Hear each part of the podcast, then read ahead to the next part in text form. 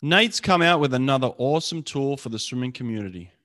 It's called Swim Nerd Live, and it allows the data and times from your actual scoreboard to be broadcast and viewed in real time on any smart TV, phone, or other device. It has all the information you're looking for event, heat, lane, name of swimmer, times, and places. One click on any device, and they're watching your swim meet live in real time. Go to swimpractice.com to learn more. Set, go. Bruno Fratus, welcome to my yeah. podcast, man. How are you? Finally, right after so long, man. It feels uh, it too feels long. yeah, too long. It feels too long. Was- well, let's let's tell everybody how we know each other. Where where did we first meet? How did we first get our first interaction? I think first contact I had with you, like of actually talking, it was uh, 2010 Pan Pacs, if I'm not mistaken. You were part of the Brazilian national team that went to Irvine. Oh yeah. Mm-hmm. and then uh, yeah, right. I was coaching had, uh, Cesar Cielo and Nick Santos at that meet. Exactly. Oh, you were coaching Nick. Yeah, it was mm-hmm. with that crew that it was Barbosa also. Oh, I think Barbosa was with me too. Yeah. Yeah, actually, I mean, I'm gonna observe that that group that had not only these three guys but also George Bovell and Fred Bousquet and Matt Targett. Mm-hmm. That what made me wanted to contact you to coach. I mean, to seek your supervision, your coaching uh, mm. that the work you did with that that group, that pro group back in the Auburn University, right? Yeah, but you had just really broken onto the international scene at that stage, right? That was kind of was that your first big meet? Yeah, it was. I had I I have had a couple World Cups at that point, and yeah. that Pan Pacs was my first one, and I ended up being fourth at the 50 freestyle. Brent Hayden just outtouched me in the final. and uh, and yeah, I, I was just gotten fourth. So that's the first time we met and spoke and kind of interacted. Um, at that time, you were being coached by who? Ari. Ari. Yeah, Arilson Soares, Brazilian coach, Brazilian sprint coach, the same guy that has been coaching me right now in Rio. Yeah, yeah. so then you go the next couple of years. You you make uh, what the World Championships and also the Olympic Games, right? Yeah, World Championships uh, in 2011. That's when uh, it was fun because it was the first time I won uh, nationals. It was the 100 freestyle. For those who doesn't know, first time I was Brazilian champion. It was the 100 free. And uh, I don't know if you remember, that was a very interesting race because right before final, you gave me exactly the path of what I, I, should do in the race in order to win, to attack the, the other guys who were swimming with me. And uh, I remember there were a, a, couple Americans, including Ricky Berens, had came down here in Brazil to to race us at that uh, at that event, mm. and uh, it was a it was a pretty cool one. So at that at this one, I've made worlds and my first Pan American Games, which is a pretty much of a big deal for us here in Brazil and then 2012 Olympic Games, London, my first one. Yeah. Well, I, I want to get into that stuff, but uh, you know, I obviously know you personally. Um, for for many years now, we've had a very strong personal relationship. Um, you know, honestly, I think you know me more intimately than any other athlete I've ever coached, and I probably feel the same way about you in terms of the what I know about you and you know personally, and also um, just every every aspect of of your life you know from being an athlete to being a human you know i think we both know each other very very well. So this this talk this talk isn't something that's overdue. We've had many talks like little, this before. a little too l a little too l for our own good maybe. Yeah exactly. So you know um but but you know you have told me in the past that you know you had an interesting childhood you know you you had moments uh, as a kid that probably shaped you right into who you are today and maybe even the, who the swimmer you are today you know? Like i remember as a as a teenager you had some tough times right? Yeah yeah that's uh that's right. Uh let me just point that I've ever had the most loving parents. Uh, the, I mean, my parents they they have been to this day amazing to me, and uh, I always had a lot of love inside my home mm-hmm. and I was very fortunate, very um, uh, well, let's say, yeah, fortunate to have such loving parents. But uh, my dad was always moving from city to city, right? Because of his job. He used to work with oil. He's an oil engineer, so always moving. And you know that kids can be brutal, man. Kids can be very cruel at times. So I never spent more than two, three years at a at a specific um, at a specific place, city, and therefore specific school. So I was always the new kid, and as I was being always the new kid, and always the kid smelling like chlorine, right, and having a dry hair in the morning and uh, going to the school in pajamas and a mesh bag I was always being picked on. So I really experienced uh, some episodes of bullying in my childhood. And I think that's what you mean by episodes that shaped me. Yeah, I had yeah. to deal with uh, I had to deal with this kind of behavior, the troll behavior, the the how can I say the hater, the the naysayer behavior around me. You know. And as, as a young kid, you're you're not the, obviously the the muscular, confident man you are today. I mean, you're just a kid, and so to be picked on at that stage, how did you respond to that?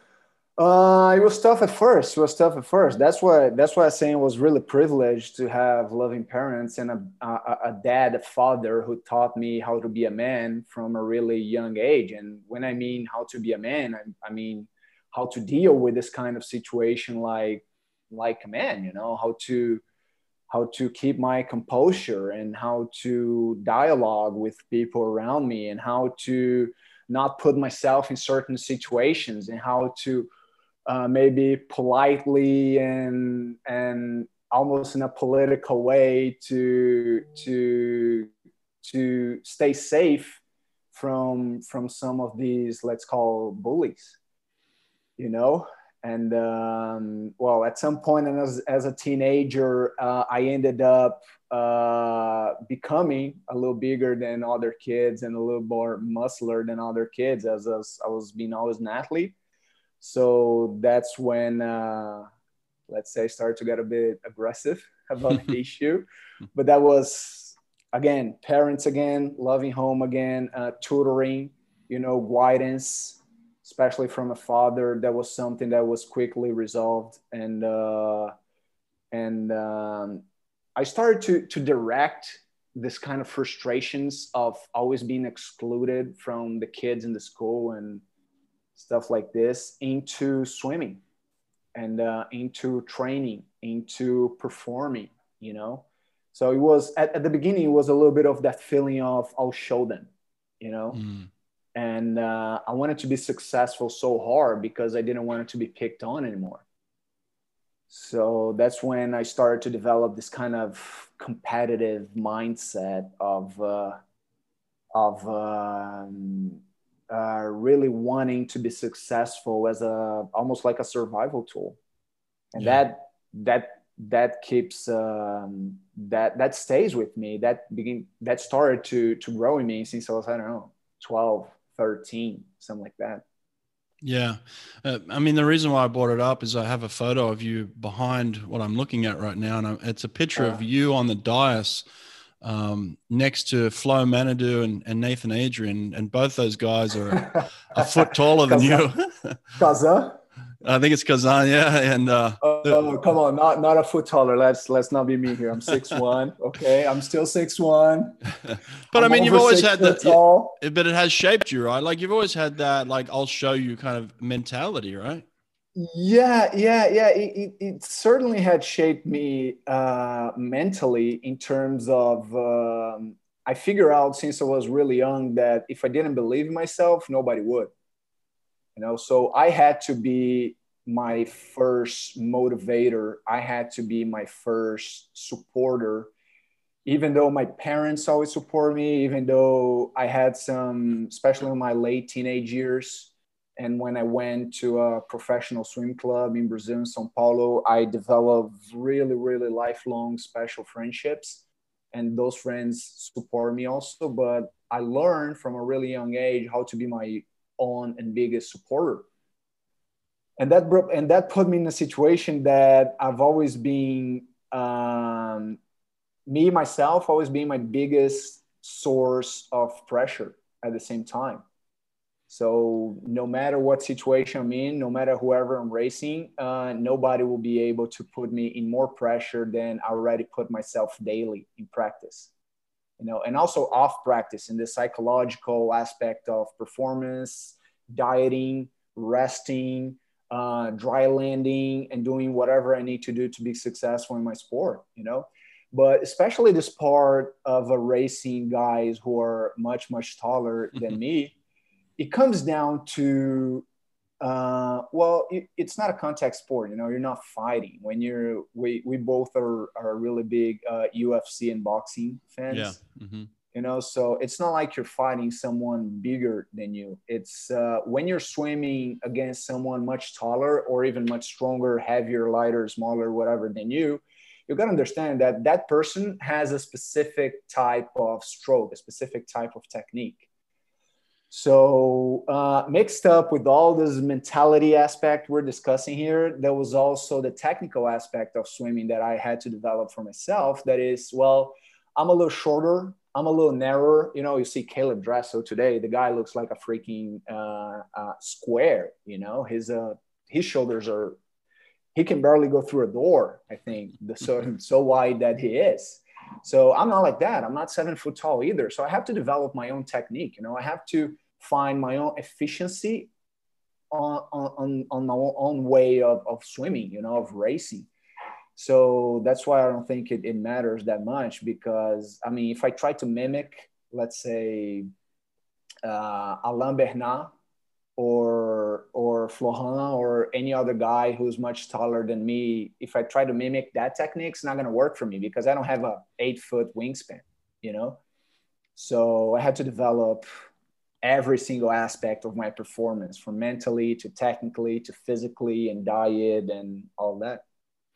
Yeah, for sure. And and I'm glad we're talking about all this. I want to get really in depth with some of this stuff because it's something that you and I have spent a lot of time talking about and analyzing. But um, just to go back in terms of people that influenced you uh, from a young age as a swimmer as well. I mean, I know that you're a very proud Brazilian. Most Brazilians I, I meet are very proud, um, but you have had very strong influences from Fernando Scherer and Gustavo Borges, um, oh, you know, from yeah. a, from Fernando. a young age, right?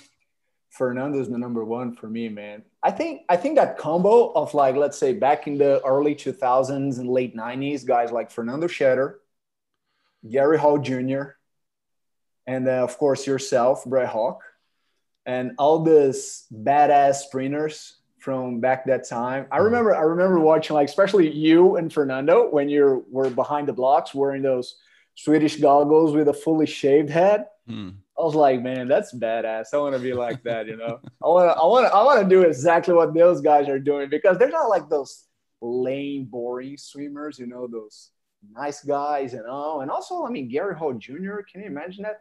It, it was all every time someone asked me who, who's the goat, you know, who's the sprint goat, uh, Gary Hall or Alex Popov you know? And yeah. I was like, what are you crazy? Gary Hall, uh, Gary Hall Jr., of course. I mean, the guy walks out in a boxy robe celebrating right before right before the race and he goes out there and wins the race can you imagine i mean going through the same thing he he went at some point like walking out to olympic final and having i don't know if i'm able to say that here but like having the having the nuts, having the mm-hmm. courage of mm-hmm. doing it, you yeah. know? It's just like, man, it's such a fine line between if you win, you're the hero. But if you lose, even if you play second, people are gonna laugh at you and you're gonna be the clown, you know?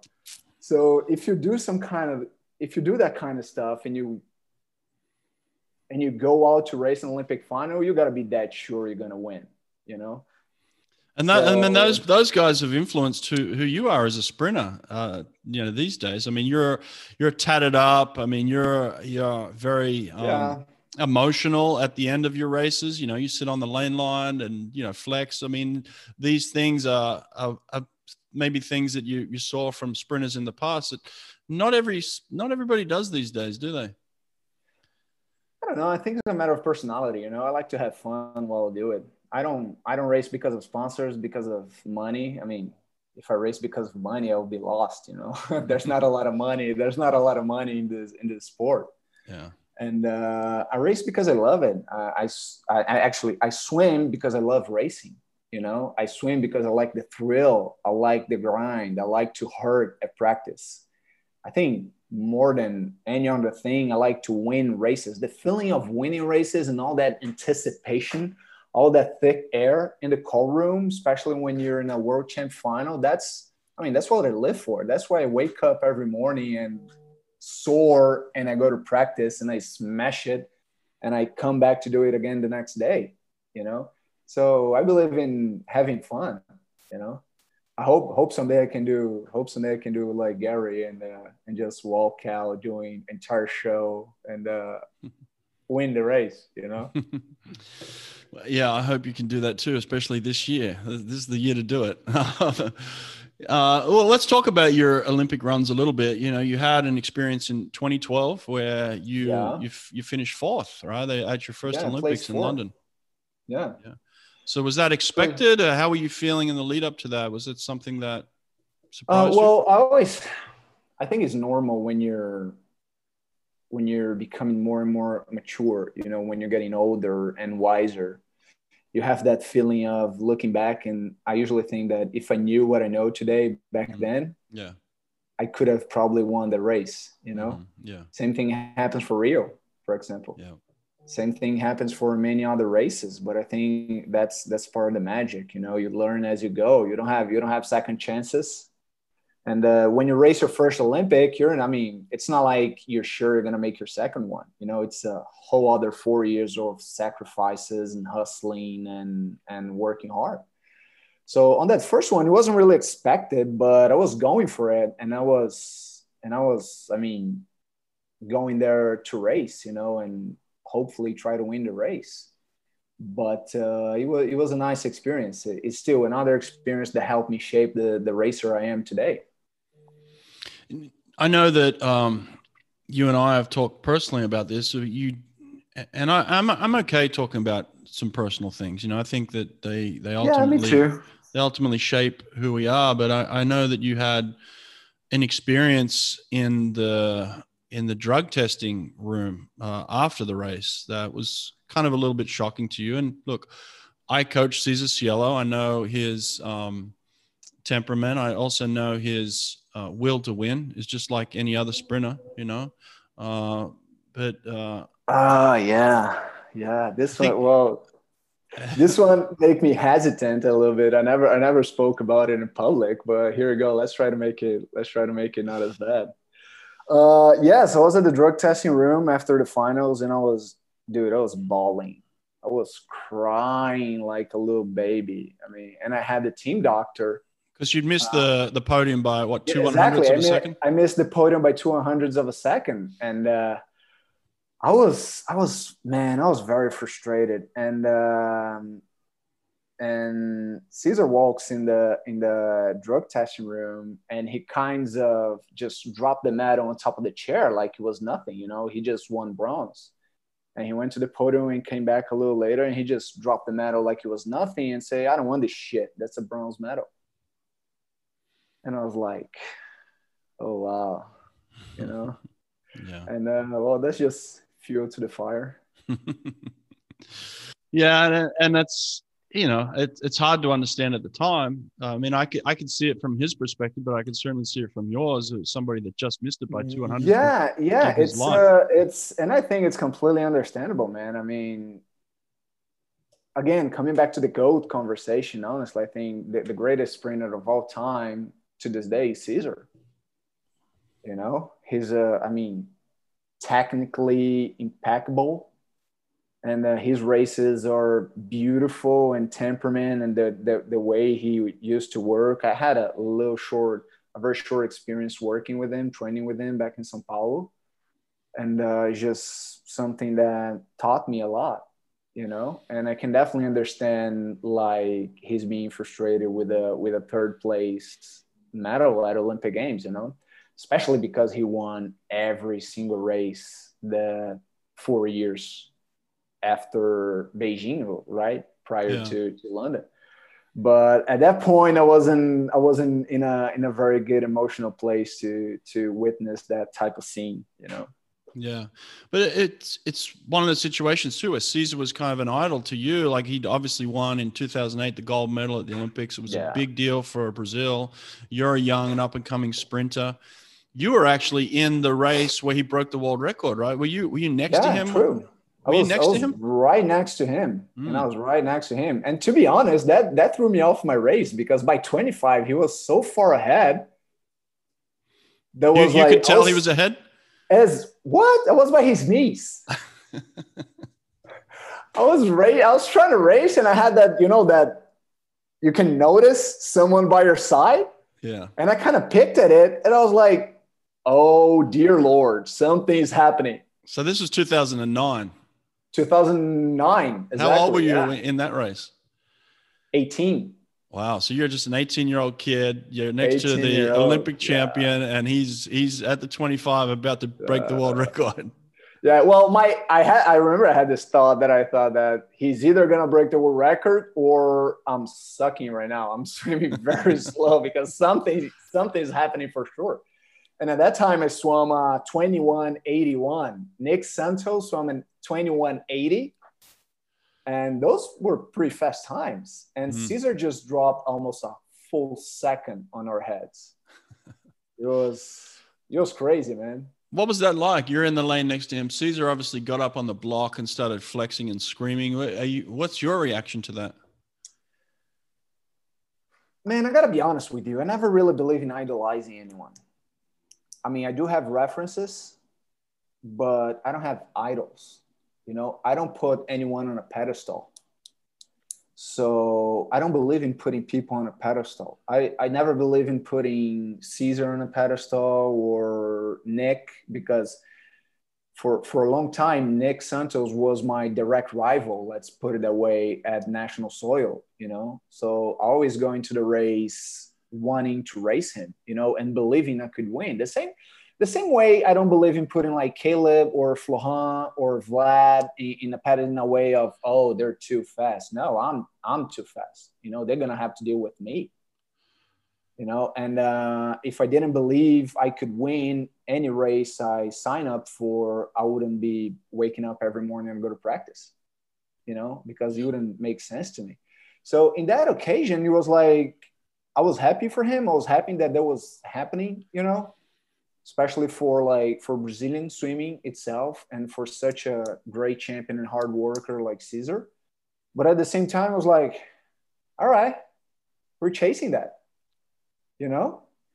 It was something that I felt to my core that okay, now that's a that's a benchmark, you know, that we're gonna have to chase. I'm gonna be here working tomorrow if I need to. Yeah. And I think that's a good kind of uh, intersection into where we started working together because I stopped working with Cesar in, in 2010. So it, it'd been a number of years where, where I hadn't worked directly with Cesar. But I think in, in 2013, or it may have, may have been just at the end of 2012, I think you reached out to me, correct? It was 13. Uh, end of 2012, I've moved to Italy with uh-huh. Ari. We tried to work there for a while. It didn't really work out very well uh, I ended up injuring myself and came back to Brazil to have my first shoulder surgery. That was um, May. It was fun because I injured myself. I swam nationals. You did, yeah. I made the cut. I made the cut. I made the relay because Marcelo beat me. Marcelo Chierighini beat me for the second spot off the 53. But I made the relay, and then I went to to surgery the week after. So that was May 2013, and um, by the end of the year, I was in Brazil, fully recovered, and I was really feeling it. You know, the environment, and and I wasn't really. That's that's one thing about myself. I really I need to really buy the idea and really believe in whatever I'm doing, the environment I'm in. So I needed, I knew I needed a change, and you were the first name that came up, that came up to my mind where I just thought I had to go to Auburn. You know, and I had to train with these guys. And that's when you reached out. And it was kind of surprising when you, I remember I reached out to you, I sent you a direct message on Twitter, and you just reply like, "Oh, how's your shoulder?" And I was like, "It's okay, it, it's fine. I'm fully recovered." And you replied to me something like, "Well, when can you come then?" I was like, "Wait, what?" and uh, that day was really interesting because I just told you, "Well, I can be there January the fourth." I just set a random date, and at that time, Michelle, my wife, for those who don't know, she had just retired from swimming and she was working like an office job and uh, I just called her, say, hey, I'm moving to I'm moving to Auburn, Alabama. You want to come with me? At that time, we were just living together. You know, we were I think we were just engaged. I was like, I'm moving to the U.S. You want to come to, with me? And she was like, Hell yeah, I hate this job. And we just packed everything and we we went away. Yeah. And that's how it started. Yeah. Yeah. I don't. uh I don't. I don't say yes to a lot of people. Uh, i love working with Brazilians. I always have. I, I think yeah. you guys are very passionate, uh, hardworking, very honest, um, and very appreciative. You know, of any opportunities that you get. So I don't. I don't take a lot of people on, especially at that time. I was starting to get burnt out with the professional scene a little bit. So I wanted somebody that was going to be all in, and and just from knowing you and knowing who you were and what you wanted in your career that's the sense I got from you is like this kid wants to be the best. This kid wants to be all in, and he'll do whatever I tell him to do. You know, if I say run through that wall, he's running through the wall. You know, so they're the yeah, type had, of people that you want to coach. Some of, we had some of these workouts of running through the wall. I remember that. It was fun. I've done that a few times. Yeah. Yeah. So, so what was different initially when you when you came? What was the difference in the environment? Man, I remember it was it was beautiful. I was I was starstruck. I was like living a fairy tale on my first week at Auburn because I started to realize that everything I was chasing, it wasn't I wasn't tripping, you know? I wasn't it was not just something from that came out of my hair, uh, uh came out of my head uh, like randomly. And when I went to that team and I started noticing like work ethics, you know, the first thing that struck me was work ethics you wouldn't hear a single complaint. I mean, one or another, but from like the top swimmers, you wouldn't hear a single complaint. And those guys will show up every day to practice to work with a purpose. And the coach, and whether it be you or Tyler, I remember having amazing workouts, some of the hardest workouts in my entire life with Tyler McGill.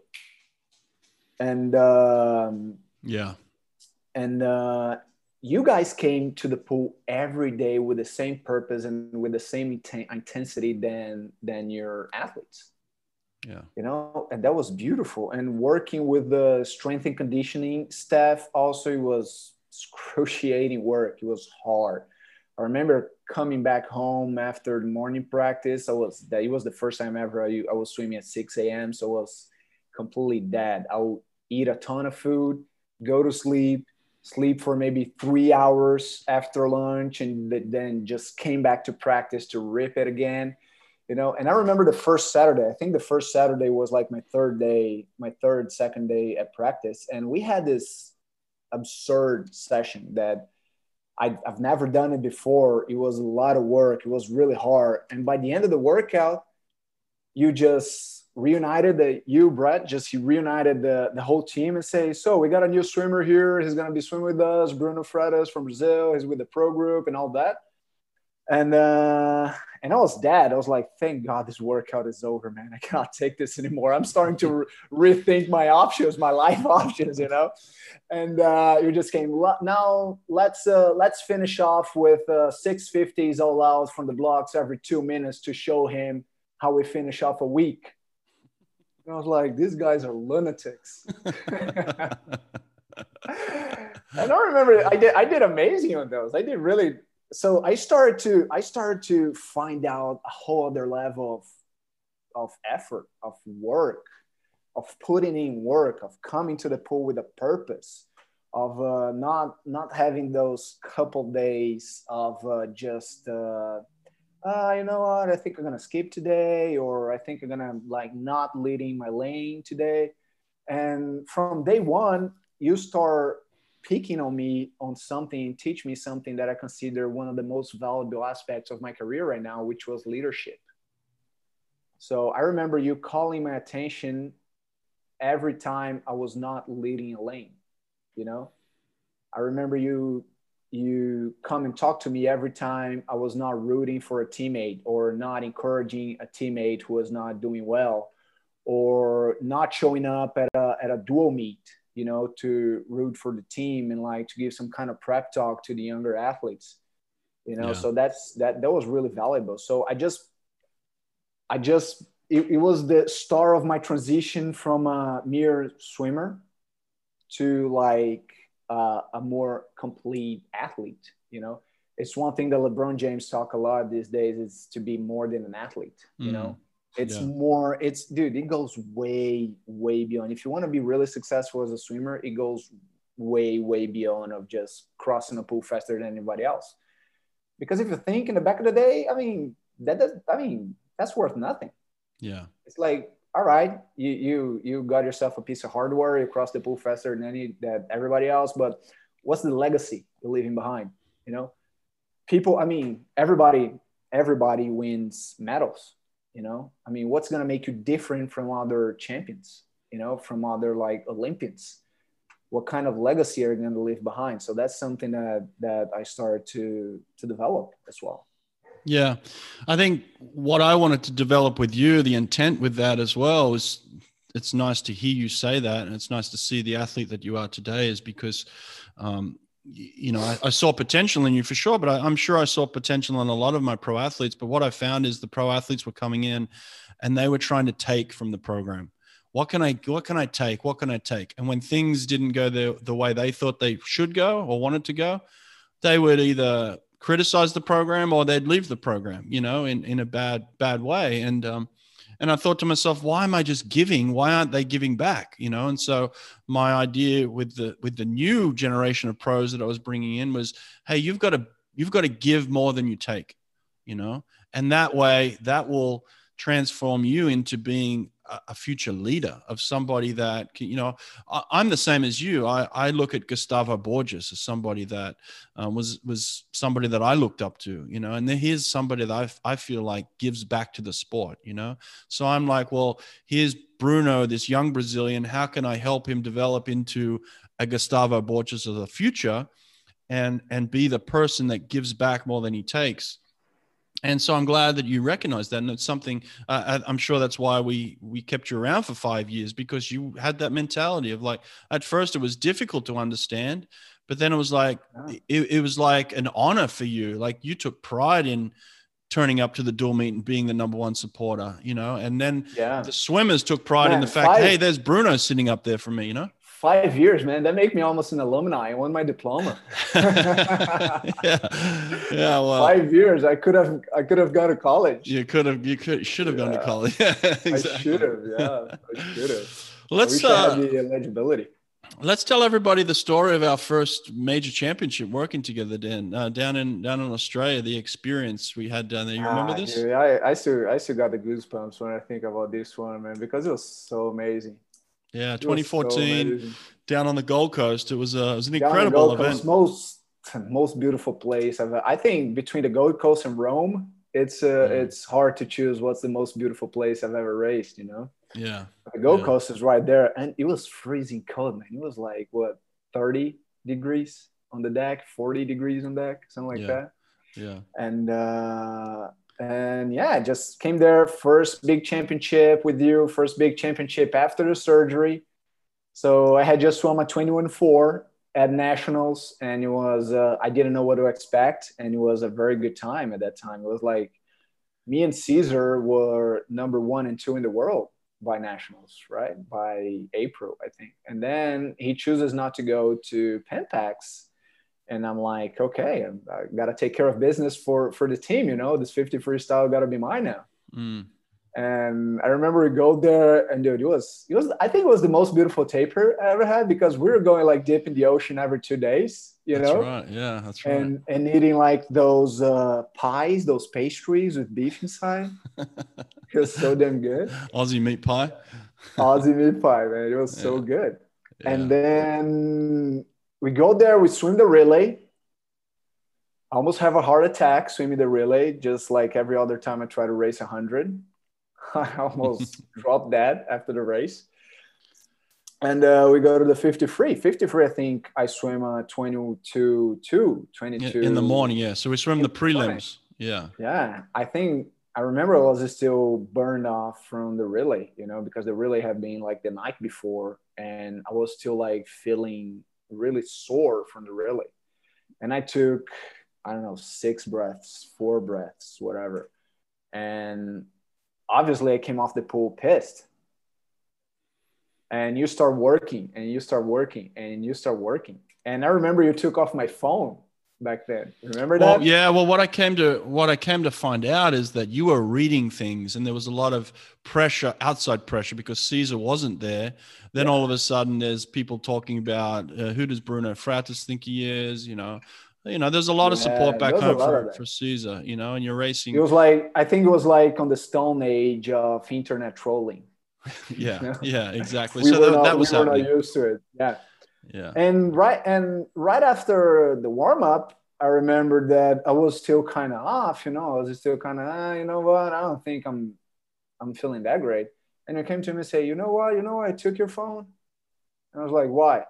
And you were, and you told me someone just wrote that you were, you are a really like sucking substitute for Cesar Cielo, something like that. You know, it's like you're a really bad knockoff version of uh, Cesar Cielo. That's what you are. And that's what they're writing about you in the internet. I was like, what? what the hell? All right. Just give me a minute. Suit up, went to the block, 21 4, win the race, flex on the lane line. Boom. Yeah, that's it. There's always some, you know. I think I think I found with you early that you would you would get in your head, but if I could find a way to get under your skin, it was like a new person would come alive in you. You know. yeah. It's like my alter ego, man. Yeah, yeah, exactly. So you you were like a normal person. You have these It's nerves like- and doubts and fears, and then all of a sudden the alter ego kicks in, and you become like this superhuman. And the and the dark knight comes to life. Yeah, exactly, That's it. Exactly. yeah that was pretty much it and, and it was fun man winning winning our, our first uh, major meet together was a it was a hell of an experience and we broke the record right Yeah, that's right. we broke we broke the meet record that's 10 by by to, by this day yeah. So you went from twenty two three in the morning to come back that night and go twenty one four. Four. Yeah. because someone said the wrong thing on the internet that's what i'm saying man keep it to yourself otherwise it's gonna turn against you well, we had we had many great experiences after that. You know, you and I. Um, I think I got accused of favoriting you. You know, like I think all coaches maybe go through a little bit of that of like, uh, the people from around uh, around us think, oh, you know, Fr- Bruno's his favorite. But yeah the But thing that I loved about you is I, I heard I heard about this one, and then I I'll I'll ask a question back. So tell me who who's winning races and who's just complaining on on practice. Well, there's that, you know, but uh, you know what I found is that what I what any coach wants from an athlete is they want that that athlete to be all in. And what I really admire about you and I tell people this all the time. I've never met anybody that is more professional in the word professional than you, you know. You not sure. only you not only looked at your swimming, you know, what you what you did up and down the pool, but you looked at all aspects of your life and you said to yourself, how can I be the master of each one of these domains so that they contribute to the overall factor of being the fastest swimmer in, in the world? Like you said, you're six foot one, you're not the biggest, strongest, you know, tallest, but you had to figure out, okay, in order to compete with these bigger guys and beat these bigger guys, you know, not only are you trying to compete, you're trying to beat, then I have to take control of all these other aspects. And and so you really started to hone in on a couple of different aspects, and I'll let you talk about those. What are the things that you started to address very, very heavily? Well, let me start by saying that people use the word sacrifice a lot. And uh, in my mind, I think that if you think that doing some of the things that your, let's say, your job, the sport you chose, require you to do, if you think those things are a sacrifice, you started wrong. You know, it's it's not sacrifice. It's just what you need to do. It's just uh, ways of getting better. You know, so I don't think I'm sacrificing, like um, sacrificing a night out sacrificing some uh, junk food, which I don't even like, you know, sacrificing.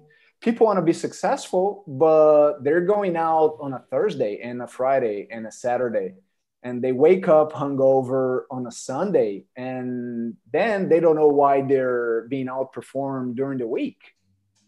You know, so it's about you doing whatever it takes to to be successful. You know, and. Uh, I think I think it comes a little about it, you know, of um, of what do I need to do? You know, how can I get better? How can I do whatever it takes, whatever is legally possible, whatever it's in my reach to do to, to be successful, to win races, you know, to win that specific race. And um, and every time, every time I walk out of a race, frustrated that I'm not happy with my race, instead of letting that push me down, that's just another reason why I need to get better because my 100% it's not being enough. I need to give 110%, 120%, 130%, you know? I need to find ways to get better and that's that's what it is about. So I, I found ways of getting better in my diet, I found ways to get better uh, in my rest, in my mindset, you know, in the way mm-hmm. I approach workouts, the way I approach races, and uh, and all of that. It's, it's just not showing up to practice. You know, everybody can show up to practice. Everybody can swim a few yards. It's about showing up to practice with a purpose.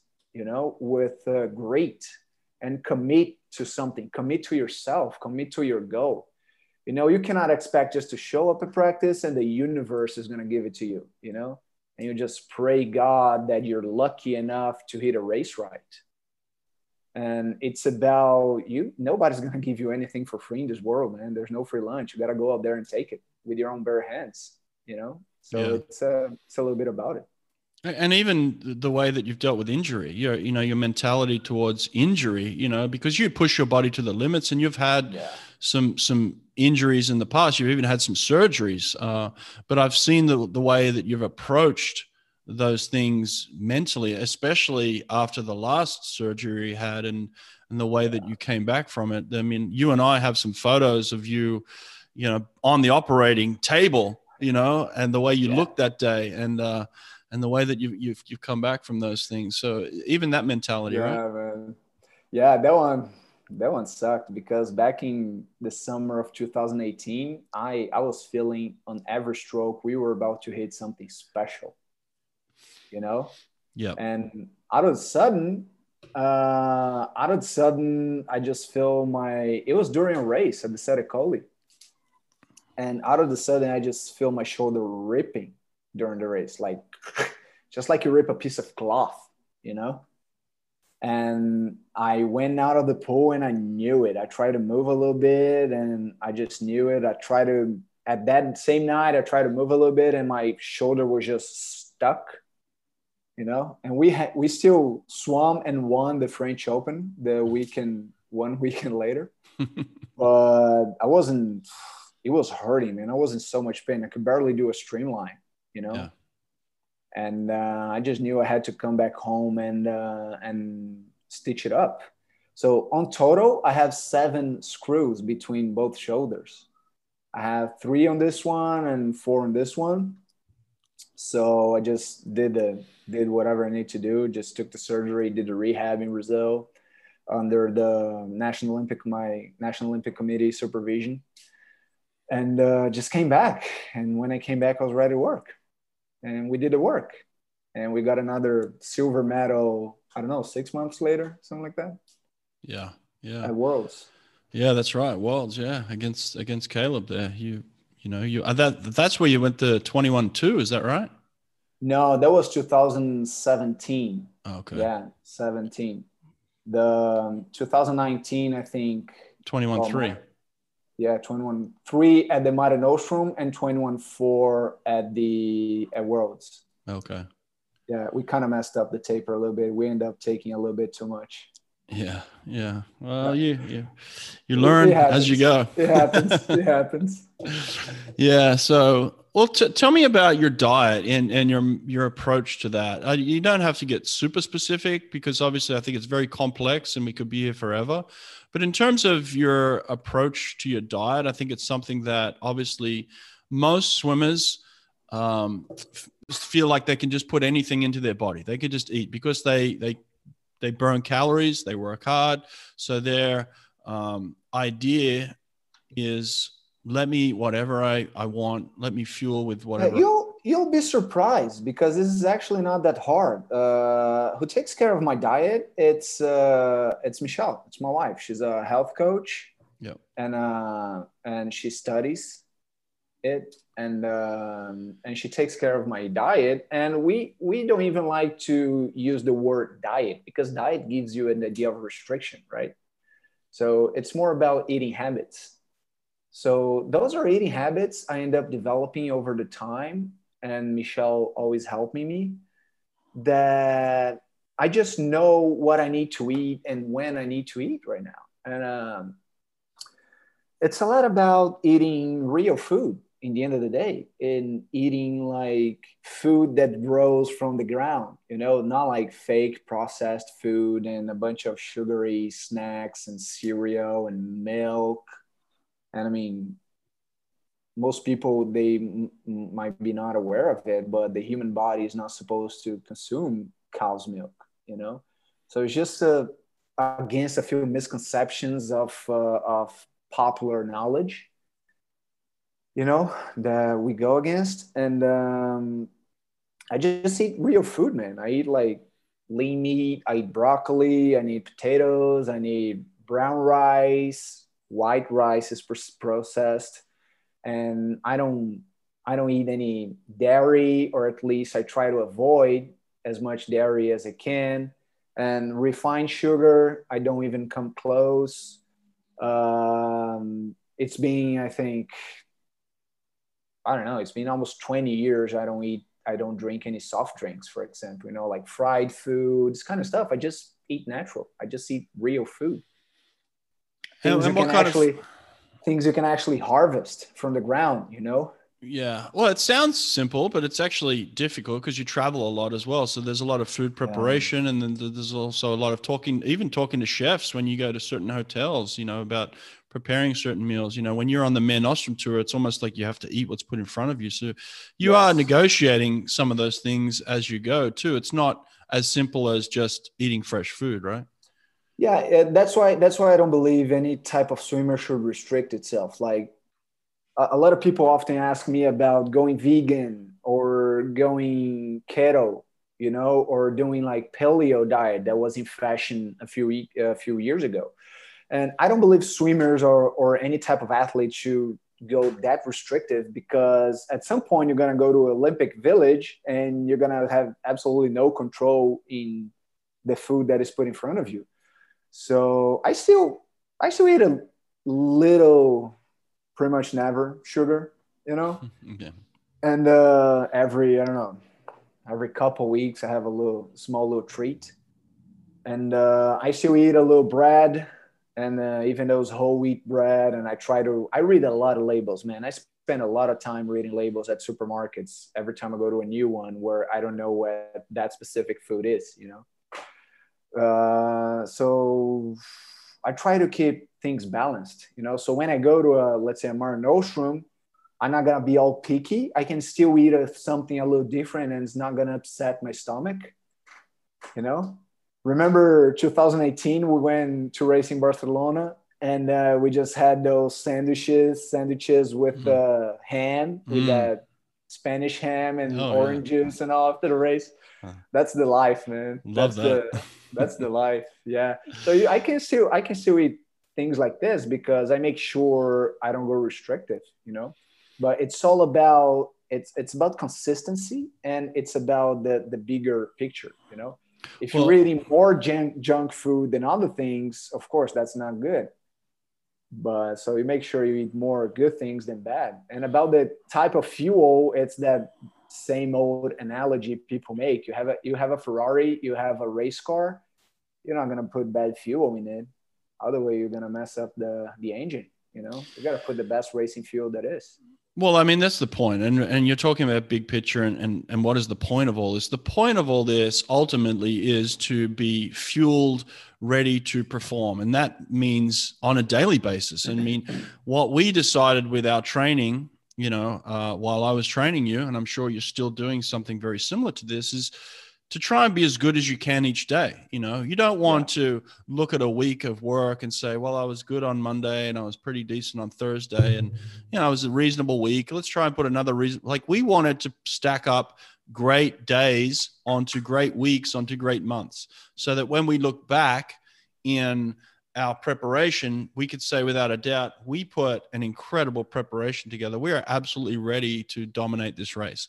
And I think that's one of the things that really has shown up in your career over the last four or five years. I mean, there's no more dominant sprinter in the 50 freestyle in the world in in history than you. I mean, you've swum 21 seconds in the 50 long course. What is it now? 85, 86 times? I think 81. 81. Yeah. All right. Well, you're slipping a little bit. Let's catch it. Let's catch up here. So you, you yeah, it was it was it was a unusual 2020. That's true. That's true. We missed a yeah. few opportunities, but but you're yeah. at you're at 81 times swimming the 50 freestyle under 22 seconds long course, and a lot of people have have asked me like, how does Bruno become so? How is he so consistent? How does he do that race after race? And there was a couple of things that we addressed together. It was obviously the mentality of getting up and, and thinking you can swim fast anytime you want. But then there was also the consistency that came with the diet, the rest, the recovery, the training, those things, right? Yeah, what most what most younger young athletes they miss is that performance and excellence they're not an isolated act. You don't. People ask me, "Oh, what do you eat uh, at uh, race day? You know, what do you eat a night before you race?" Mm-hmm. It's not going to make any difference what you eat a night before you race no. I mean, it's not if it you can eat, only hurt you maybe, but it can't help you. Exactly. If you if you eat poorly the entire season, the entire year, and before the race you decide to eat broccoli, it's not going to change anything. you know, so if you keep just dragging yourself through workouts and on the last two weeks of taper you decide to show up. It's not going to make any difference. It's actually going to make you more tired in this case.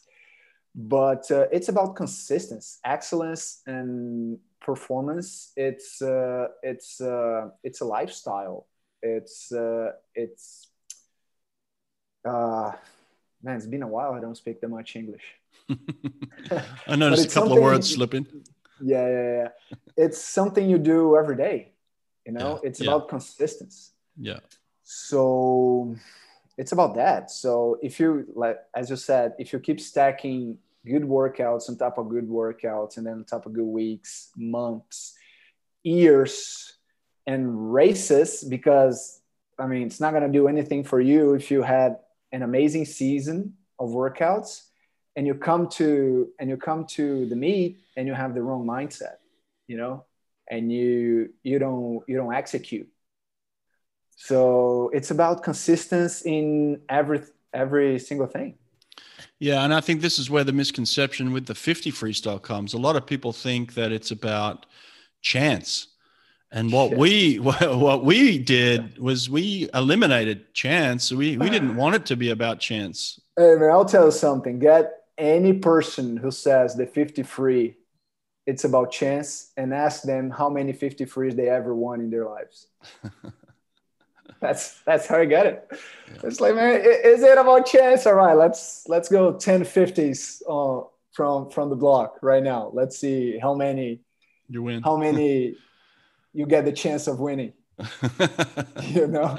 Yeah. Well, so I mean, ultimately, that's the way it is. In, that's the way it is in competition too. And I think, I think that's what we established is we wanted to be a dominant sprinter, and we wanted yeah. we wanted our competition to think, "Wow, he's so consistent.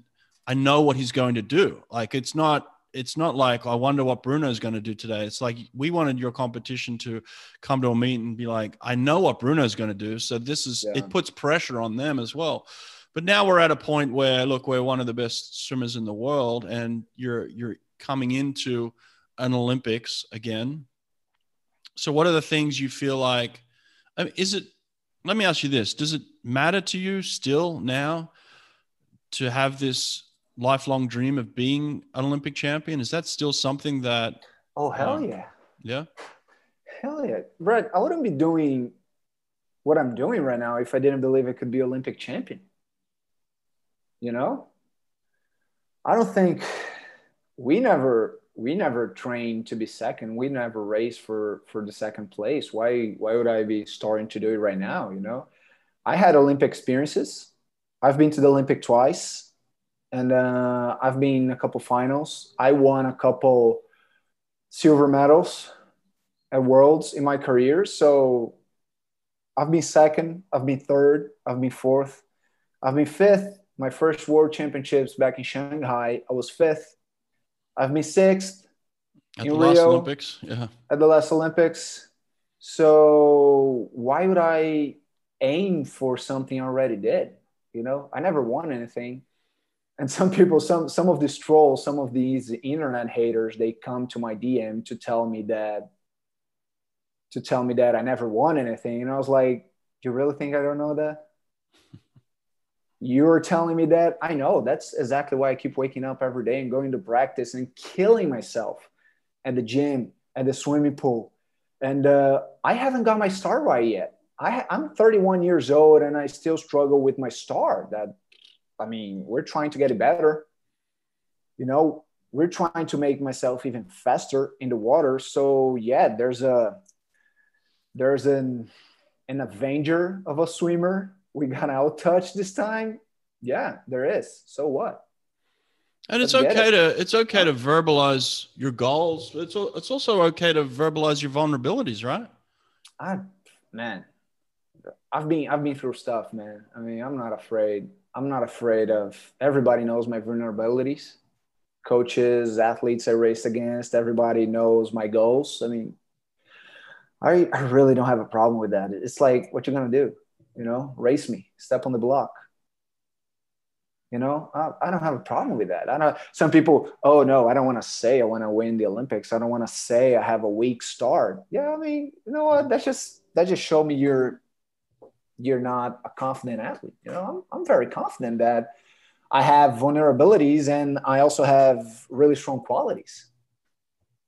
You know, yeah. so it's uh, I'm not afraid of it. It's like I'm too old. I'm too, I remember it's an Al Pacino line. I'm too old. I'm too uh, tired, and I'm too blind to behave like that. you know, it's it's a classic movie of his. That's true. That's true. How was your Rio experience, man? I swam at a home Olympics in Sydney, and my I had these dreams of like competing at home, and then when I actually came to do it, um, it was very uh, I w- I wouldn't say overwhelming, but it certainly there was a point where I was behind the blocks and it was very hard to breathe. Honestly, it was it was difficult yeah. to breathe. I felt a weight a heaviness uh, in the room, you know. Uh, so that was challenging for a 50 freestyler when you're holding your breath anyway. Before the race, it's like heavy. Yeah, I think. So is that experience been, for you? I think it's been enough time. It's passed, right? Nobody will. There's not enough. A lot of propaganda about it anymore around, and people are not gonna care if I say that it was terrible. Yeah, it, it sucked. It sucked. It was the worst uh, meet experience I've ever had in my entire life. It was this Rio Olympics. Uh, first of all, I think that Brazil, it's definitely not a country who could, who can afford to host such an event. Hmm. Right now, is we're having a COVID pandemic, and they're not bad. They're, they're not bad in hospitals. You know, yeah. so the last thing we must be thinking is to like build pharaonic like structures to host the Olympics. That's that's should not be happening at all. And uh, I also think that if the Olympics have been in any other country in the world, would have been very successful. Like the relay, myself, Thiago. I really think Thiago should have won that 200 IM. It was one of the most man. It was one of the most beautiful things I ever watched. It was watching him attacking attacking that butterfly in the first split. You know, really got me on the edge of my sit seat. And uh, but it was terrible, man, because people were just trying too hard. You know. Yeah, yeah. People were people were trying to. You you were there. You saw it. You remember people trying to track our sleeps, our Yeah. sleep Yeah. with those sleep watches that will give you how much time you're sleeping you know? Remember those goggles? Like those uv light goggles? That was just ridiculous man. It was like just just let me work just let me race for christ's sakes you know? Yeah. yeah. and uh, people are just trying way too hard and that they're that that's really not it man. You gotta you gotta flow you gotta be happy you gotta be like just really flowing when when you go to a place like when a event like that. And also it was cool but at the same time every time you'd see a volunteer every time you go to dining hall to a bus to the swimming pool someone because brazilian brazilian people they're really warm you know Yeah. so every time someone wanted to take a picture or someone wanted to give you a word, and usually the word's like, "You're gonna bring us a medal, right? You're gonna bring us a medal, right? You, Yeah. You're doing well, eh? You're very strong, eh? Let's go. Let's bring a medal home." You're like, chill, you know. Let me do my thing. Let me be, you know. And uh, yeah, there was a lot about it. So and at the same time, it was the most beautiful moment of my career when I walked out to swim the final and the whole stadium was chanting my name. Yeah. And no matter how much, how focused I was in that moment, that totally threw me off. You know, it's just like a hit on the chest. You just feel that those voices, you know, like trembling the whole place. Yeah. And uh, it was, uh, I have, I have a lot of mixed feelings about this Olympics. I really, I, I don't think I enjoyed it overall. Yeah, I, I felt the same way about Sydney. Um, it was not something that I look back on with a lot of pleasure. I'm super proud that I was there and was able to experience it. But in terms of athletically, I felt disappointed for sure. And uh, Oh, it was, it was a great touristic experience.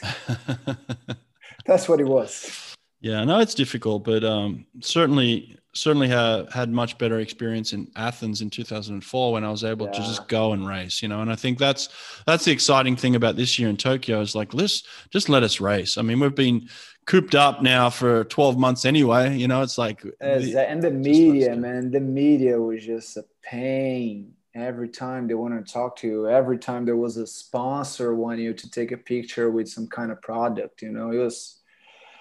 I mean, I was feeling just like a clown in the circus, you know. I was I was there to do everything but racing. That's how I felt like. Yeah, yeah, yeah, yeah. It, ma- it makes you appreciate the kind of even more like a, a, a guy like Michael Phelps, you know, like these guys. Like how, how imagine the pressure that Yeah, these guys experience, and and uh, it's I think so too. Yeah, I think so too. Incredible. But yeah, no, I think uh, the exciting thing is we got the we got the Olympics this year, man. And um, even if there's not a crowd there, I think it's just going to be a chance to to go back to some pure racing, which I think is more of your forte. You know? Yeah, I, I've been missing that. I've been missing that. I don't think. I mean, on a personal note, I don't think there should be any crowd, man. Yeah. if we're having the Olympics, and I do believe it is possible to have Olympics, I mean, one of the worst mistakes that can be done is like to allow a crowd in, to allow people to go watch it, you know, Yeah. because there's too much of a liability at this point, I think. Well, we've seen some other sporting events. I mean, you know, you said we're we're big UFC fans. We've seen the way they've done it. They've gone to an island and just had Yeah, fights right? and, and broadcasted around and the world. The NB- and the NBA, and it's a Mm. completely different way of of thinking sports. is something that the ISL is trying to do, also. You know, Yeah. I think. I mean, there's nothing wrong about change. I think it's a good one if you try to if you try to do it. Uh, uh, television friendly uh, format you know or even online um, broadcasting or whatever. Yeah, well, I think it'll happen, and I think it'll be it'll be a great event once once we get there. You know, because the athletes will shine. Yes, sir. You know, Yes, it'll sir. come come It's back to gonna pure happen. racing. So, well, listen, man, I appreciate it. I know you got to get to practice. It's been awesome to catch up again, and I'm sure we'll do it again before we get to Tokyo. So, uh, nice talking to you, bud. Yes, sir, man. I mean, let's do it again sometime. Yeah, we will. Um, I can say this publicly, man, because I tell you anytime I can can tell you I love you and uh, wish the best for you. And um, I'll talk to you soon. Okay, man. Yeah, bro. Love it too. Hope it can meet personally someday. Yeah, yeah. You're in Rio right now. We never even said that. Like you're in Rio right now, aren't you? Yeah, I, I'm in Rio right now. Yeah, I had to, I had to, I had to come here for a while. This whole COVID thing is crazy. You know, I had to seek, um, like training Refuge. in refuge on my own country. That's that's kind of what I feel like. I'm a refugee in my own country, you know, because we're my my home pool. It's uh, it's in Florida, right? So it's a little bit of a a lot of limitations actually to space and time and yeah. So I'm in Rio. So come Well, to Rio. I'll come down there as soon as I can, man. It's always fun. All right, care. Take care, bud. All right. All right, man. Later. See you, man.